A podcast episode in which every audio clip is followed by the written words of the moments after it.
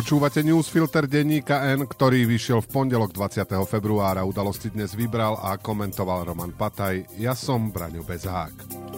Dnes o tom, že Biden odkázal Rusom, že prehrali, že Pellegrini povedal Ficovi nie a Fico je hysterický a o tom, že dezinformácie a poplašné správy majú potenciál rozvrátiť štát.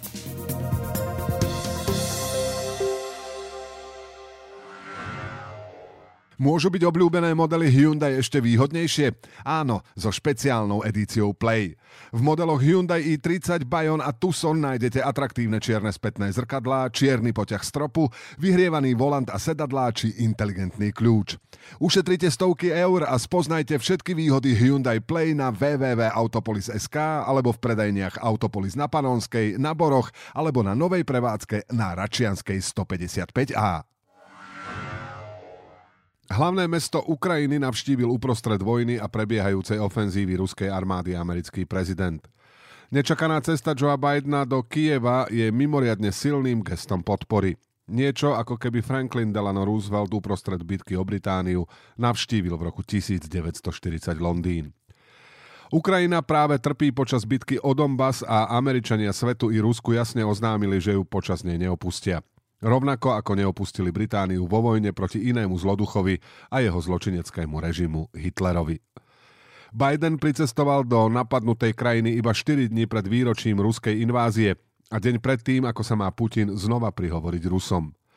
Čokoľvek im tento týždeň ruský prezident povie, tí chápavejší porozumejú odkazu, ktorý návšteva predstavuje. Rusko môže viesť vojnu proti celému slobodnému svetu, ale nemôže ju vyhrať. Prezident Spojených štátov by do Kýva neprišiel osobne, keby už vo Washingtone neboli presvedčení, že sa Ukrajina s jeho pomocou dokáže ubrániť. Opak by bol imidžovou katastrofou, akú si Američania po Afganistane nemôžu dovoliť. A rok pred prezidentskými voľbami si ju nemôže dovoliť ani Biden osobne, ani jeho demokratická strana. Symbolická sila návštevy sa dá len ťažko preceniť. Rusom sa vysmieva priamo do očí, rovnako ako ich užitočným idiotom po celom svete vrátane Slovenska.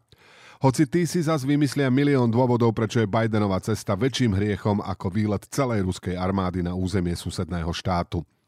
Biden má k dokonalosti ďaleko, ale kontrast s ruským bunkrovým prezidentom udiera do očí. Zbabelý Putin sa už roky skrýva. Najskôr pred covidom, teraz pred atentátom. Muž, ktorý zabíja 10 tisíce, sa všade dá sprevázať ansámblom preverených agentov FSB, ktorí raz hrajú vojnových veteránov, inokedy vdovy po padlých vojakoch ale ani s ním sa neodvážil navštíviť nové v úvodzovkách ruské územia dočasne ukradnuté Ukrajine.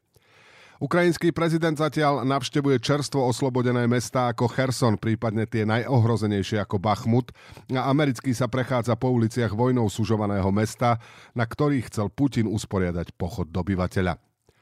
Lenže už sa mu to nedarí. Ani keby Rusko túto vojnu hypoteticky vyhralo, Ukrajinu na hlavu porazilo a podmanilo si ju, Vladimír Putin už Kýv nikdy nenavštívi. Tak veľmi sa bojí o svoj život, že by nenašiel odvahu poprechádzať sa po uliciach pokoreného ukrajinského hlavného mesta, plného nepriateľského obyvateľstva, pretože by dobre vedel, že na každom kroku by mu reálne hrozila smrť. Bidenova cesta do Kýva neznamená definitívny krach ruskej agresie. Znamená však, že sa definitívne nepočíta s jej úspechom. Čo o návšteve vieme? Plánovali ju mesiace, ale definitívne rozhodnutie padlo minulý týždeň v piatok. Rusom cestu oznámili vopred. Biden pricestoval vlakom z Poľska. V Kýve strávil 6 hodín. Oznámil ďalšiu vojenskú pomoc v podobe munície, húfnic či protitankových zbraní. Putinovi odkázal, že sa prepočítal. Predseda hlasu Peter Pellegrini dal počas víkendu rozhovor času. Vyjadril sa v ňom aj k možnosti, či si vie predstaviť vládnutie s Robertom Ficom a jeho smerom. Čo Pellegrini povedal? Vylúčil dohodu z PS a SAS na budúcej vláde. Tvrdí, že z PS sa osobne stretol iba s Tomášom Baláškom. Zvesti o dohode okrem Igora Matoviča šíri aj Robert Fico, aby zmiatol voličov hlasu, ktorí sa nechcú vtláčať do liberálneho prostredia. Fico je politik minulosti. Citujeme, nemyslím si, že Robert Fico ešte môže Slovensku ponúknuť nejakú nádej a víziu pre 21. storočie. Na tvrdení, že si nevie predstaviť sedieť v jednej vláde s Ficom nič nemení. Opäť citát. Ja si to neviem predstaviť, to by ani nefungovalo. Už som to raz povedal a ľudia musia vedieť, že keď som to povedal, tak to aj dodržím.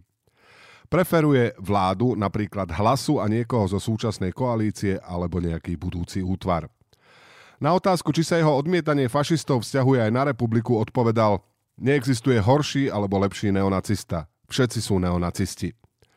Vyhranil sa proti džihádu Anny Záborskej v podobe neustáleho predkladania návrhov na sprísnenie interrupcií. Ak Pellegrini myslí všetko, čo povedal vážne, pre prodemokratického a liberálneho voliča je tu viacero dobrých správ.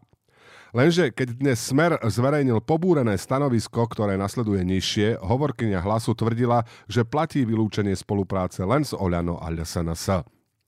Ako reagoval Fico? Nikto nedokáže posplietať toľko nezmyslov ako blahosmer. Tu sú. Citujeme Roberta Fica. Smer berie na vedomie rozhodnutie politickej strany hlas vylúčiť z povolebnej spolupráce Smer a republiku a vytvoriť po nasledujúcich voľbách pravicovo-liberálnu vládu. Vládna koalícia zložená z hlasu SAS a progresívneho Slovenska znemožní naplňanie akýchkoľvek predstav o silnom sociálnom štáte a boji proti chudobe a zdražovaniu. Odmietavé postoje SAS a progresívneho Slovenska k ľavicovej agende sú všeobecne známe. Naopak otvorené prihlásenie sa hlasu k extrémnym liberálnym a pravicovým stranám ako je SAS a progresívne Slovensko vytvára neobmedzený priestor na presadzovanie radikálnej liberálnej pravicovej agendy. Toľko citáty Blahosmeru. Prvý bod Ficovho stanoviska sedí. Pelegriniho vyjadrenia naozaj znamenajú to, čo o nich tvrdí Smer. Teda ak sú úprimné. Zvyšok je však blud. PS je totiž pre mnohých príliš ľavicové. Určite je to ľavicovejšia strana ako konzervatívno-populistický smer. Ficové výhrady sú tak skôr prihlásením sa k extrému ako vecnými výhradami, čo potvrdzuje aj fakt, že Smer považoval za potrebné spomenúť vo svojom stanovisku aj republiku. Ficová reakcia je ostrá, ale v podstate nič neznamená. Snaží sa ňou Pelegrini mu vziať nejakých voličov a keby na to prišlo, bez problémov by s ním spolupracoval. NAKA preveruje, či sa tí, ktorí šíria správy o hroziacej mobilizácii, nedopúšťajú trestného činu šírenia poplašnej správy. Zaradili sa medzi nich aj predstavitelia Smeru. 8. februára napríklad Robert Fico tvrdil, že premiér, minister obrany a prezidentka možno vyhlásia výnimočný stav, aby zrušili septembrové voľby. Blaha ho doplnil tvrdením, že na Slovensku hrozí mobilizácia. Nezodpovední politici nie sú zďaleka jediní. Výsledkom poplašnej správy o hroziacej mobilizácii je 40 tisíc mužov, ktorí štátu oznámili, že v prípade vojny nie sú ochotní bojovať. Je to vyše 20-násobný nárast v porovnaní s predchádzajúcim rokom. Nedá sa to vysvetliť inak ako tým, že šíritelia tejto správy uspeli. Dá sa nazvať poplašnou? V trestnom zákone sa píše – kto úmyselne spôsobí nebezpečenstvo vážneho znepokojenia aspoň časti obyvateľstva nejakého miesta tým, že rozširuje poplašnú správu, ktorá je nepravdivá, alebo sa dopustí iného obdobného konania spôsobilého vyvolať také nebezpečenstvo, potrestá sa odňatím slobody až na dva roky. Kto správu alebo iné obdobné konanie uvedené v odseku 1, hoci vie, že sú nepravdivé a môžu vyvolať opatrenie vedúce k nebezpečenstvu vážneho znepokojenia aspoň časti obyvateľstva nejakého miesta, oznámi právnickej osobe alebo policajnému zboru alebo inému štátnemu orgánu alebo hromadnému informačnému prostriedku, potrestá sa odňatím slobody na 1 rok až 5 rokov. Šíriteľia týchto správ očividne spôsobili vážne znepokojenie časti obyvateľstva. Minimálne poslanci Smeru museli vedieť, že je to nepravdivá správa. A ak to nevedeli, mali by byť zbavení svoj právnosti. To, že sa NAKA šíriteľom venuje, je úplne v poriadku aj preto, že sa nezastavili a pokračujú. Najnovšie tvrdia, že sa už pre budúcich mobilizovaných masovo šijú uniformy. Dezinformácie rozoštvávajú a škodia a ich šíritelia si zaslúžia pozornosť polície, prokuratúry a súdov. O to viac, že veľká časť z nich je súčasťou ruskej vplyvovej operácie na Slovensku. Môžu byť obľúbené modely Hyundai ešte výhodnejšie? Áno, so špeciálnou edíciou Play.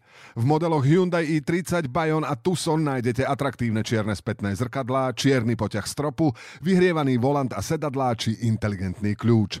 Ušetrite stovky eur a spoznajte všetky výhody Hyundai Play na www.autopolis.sk alebo v predajniach Autopolis na Panonskej, na Boroch alebo na novej prevádzke na Račianskej 155A.